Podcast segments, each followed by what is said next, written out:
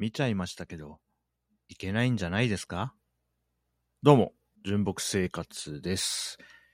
えー近況をちょろちょろ話していこうかなと思います。はい、今日はですね、えーっと、パートタイマー、アキコというですね、演劇を見るために、松本市民芸術館まで行ってきたんですよ。はい、ちょっとね。で、まあその話はちょっと後でするんだけど、まあそれ、それがあったんでね、えーっと、あの、町の方に行ってたんですね。えー僕は、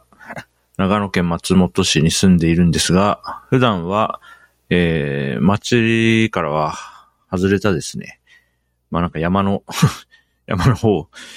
まあ山の方っていうかまあ、全体的に山ではあるんだけど、まあまあ町から離れたところに住んでるんですよね。で、今日は、そうそう、町に用事があったので、まあ午前中からですね、妻と二人で車に乗って、町の方に出て、で、早めに着いてね、じゃあランチも町の方で食べようっていうことで、そうそう、午前中からね、家を出発して、うん。で、ランチどこで食べようかねとか言いながら歩いてたんですよ。そしたらですね、えーっと、僕は、まあもともとは知らなかったんですが、今日歩いてみて、えーこんな通りがあるんだって知って、帰ってきてから調べてみたところ、えー高砂通りと呼ばれる、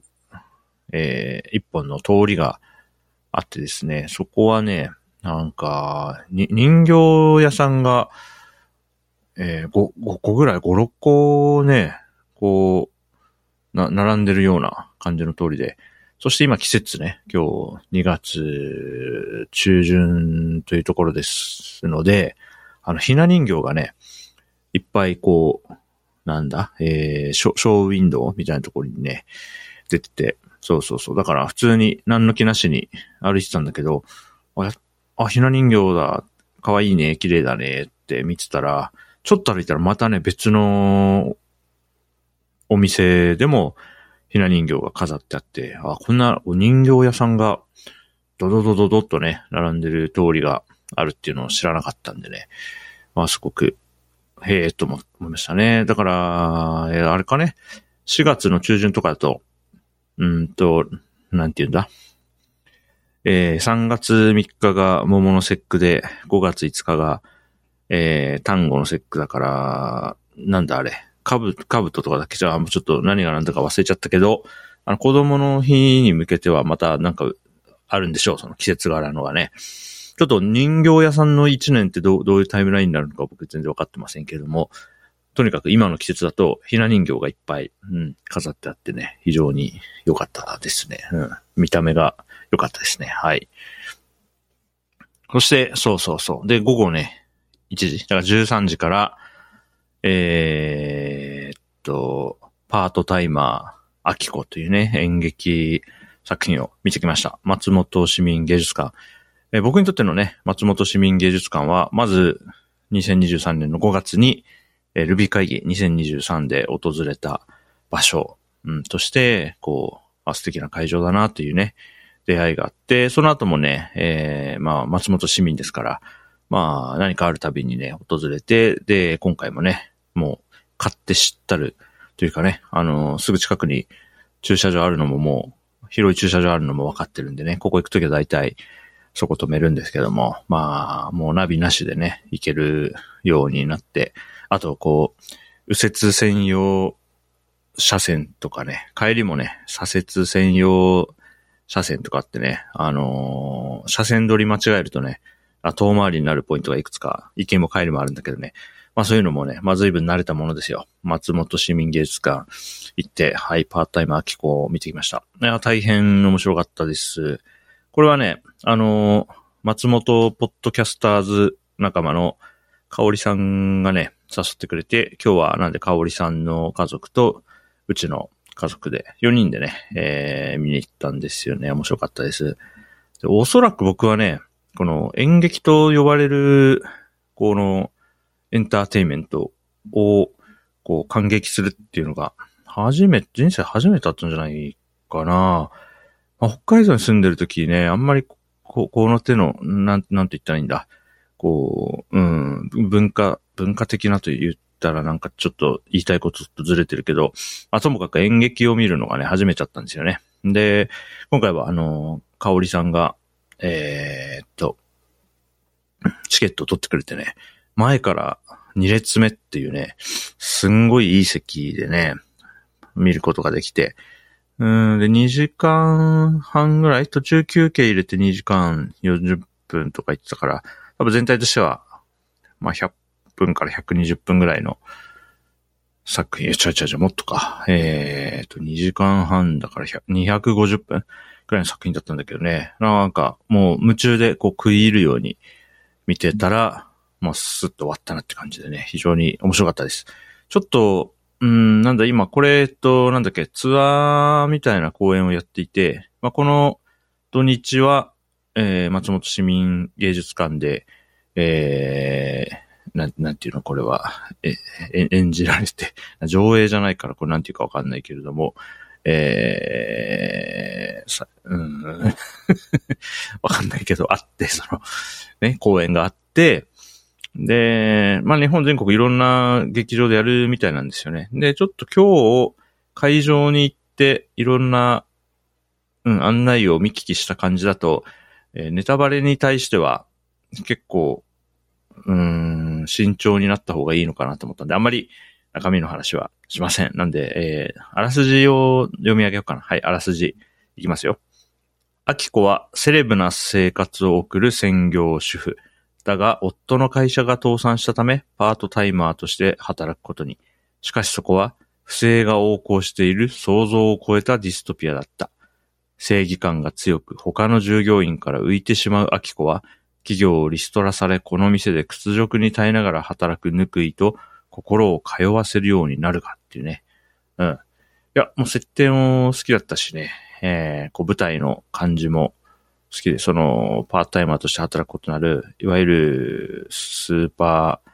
マーケット？うん。でですね、その、なんだ、休憩室みたいな、従業員だけが入るような、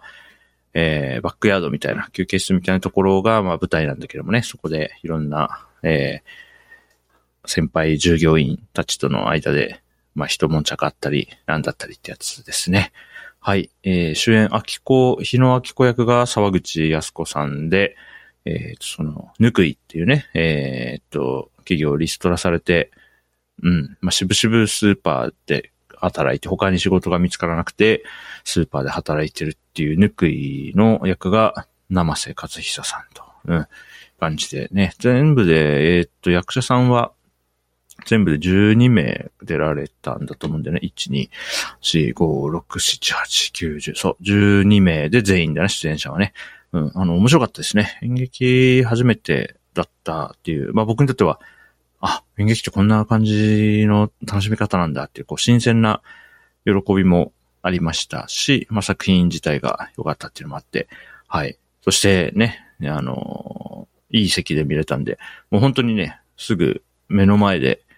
えー、展開が繰り広げられてて面白かったですね。テレビドラマとか、まあ映画だと、このカメラで撮影された映像を見るわけなので、そのカメラワークに基本的には従うことになるわけですよね。だからカメラが映してるとこだけが、えー、画面にね、映されて、それを僕が見るっていう楽しみ方なんだけども、まあ舞台なんで、なんというか、うん、まあ例えばセリフを喋ってる人がいて、だけど、その、その時喋ってない人も舞台上ではね、体を動かしてたり、表情を作ってたりして、そっちを、自分はそっちをね、今セリフを言っていないけれども、まあ、ドラマだったら今ここがこういうフレームで映されてるだろうなって時に、他の役者さんたちがどう動いてるかを見たりできて、ある種カメラワークを自分でこう自在に好きなように見たいところを見れるというね、意味では、はい。うん。あ、演劇ってこんな感じかって、面白かったですね。はい。うん。この間ね、えっ、ー、と、まあ別、あの、スクラップボックスにちょっと書いたりもしたんだけど、あの、僕ね、去年40歳になって、えー、新しいことにね、挑戦するっていうのをこう自分から意識的にやらないとどんどんどんどんこう、な、慣れた、こう、快適なストレスなくやれる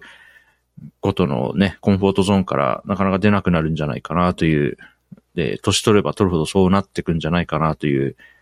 あの、危機意識みたいなのもあるものですから、まあちょっと意識的に今までやったことないことを体験してみるっていうのはね、取り入れていきたいんですよ。うん。で、12月、1月には、えバスケットボールの観戦、B リーグのね、えー、新州ブレイブウォーリアーズの試合を見に行ってみたりして、あれも、あ、へえ、こんな感じなんだって楽しかったし、今回の演劇も、うん、知らない世界だったのですごく楽しかったです。また別のね、演劇作品もね、見てみたいなと、こう、興味を持つきっかけにもなったので、はい、誘ってくれた香織さん一家にはね、大変感謝してます。はい。で、見終わった後ね、あのー、4人でね、カフェに行って、まあ、コーヒー、飲みながら、うん。あの、コーヒー？コーヒーっていうか僕はココア飲んだね。ココア飲みながら、えー、感想を言い合ったり、まあちょっと雑談したりとか、あとは、僕、まあ大和だけはね、えー、引っ越してきて、もうすぐ丸1年になるんですよ。あと、あと2日3日で丸1年になるんですよ。松本市に住み始めてから。で、だからまあ、だいたい2年ぐらいいるんで、もう半分は経過したんですよね。まあ当初の予定、2年弱住む計画通りに行けば、まあ半分経過したってことにね、まあ香織さんがね、もうね、そのことをね、なんか、すごく気に、気にしてくれてっていうか、もう、もうあと1年しかいないじゃん、みたいなことをね、こう、何度も言ってくれるんで、いや本当になんか惜しんでくれてるんだっていうのが 伝わってきてありがたいことだなと思います。まあ、とはいえまだ1年弱いるんでね、また今日みたいに一緒に楽しく過ごすっていうのをね、何回も何回もやれたらいいなと思ってます。はい。えー、パートタイマー、秋子を見てきた話でございました。はい。えー、ちょっと加えてですね、近況、昨日、昨日土曜日ですね、の話をちょっとしようかな。昨日ね、えー、 Scrapbox Filtered Feed っていうね、まあちょっとしたアプリケーションを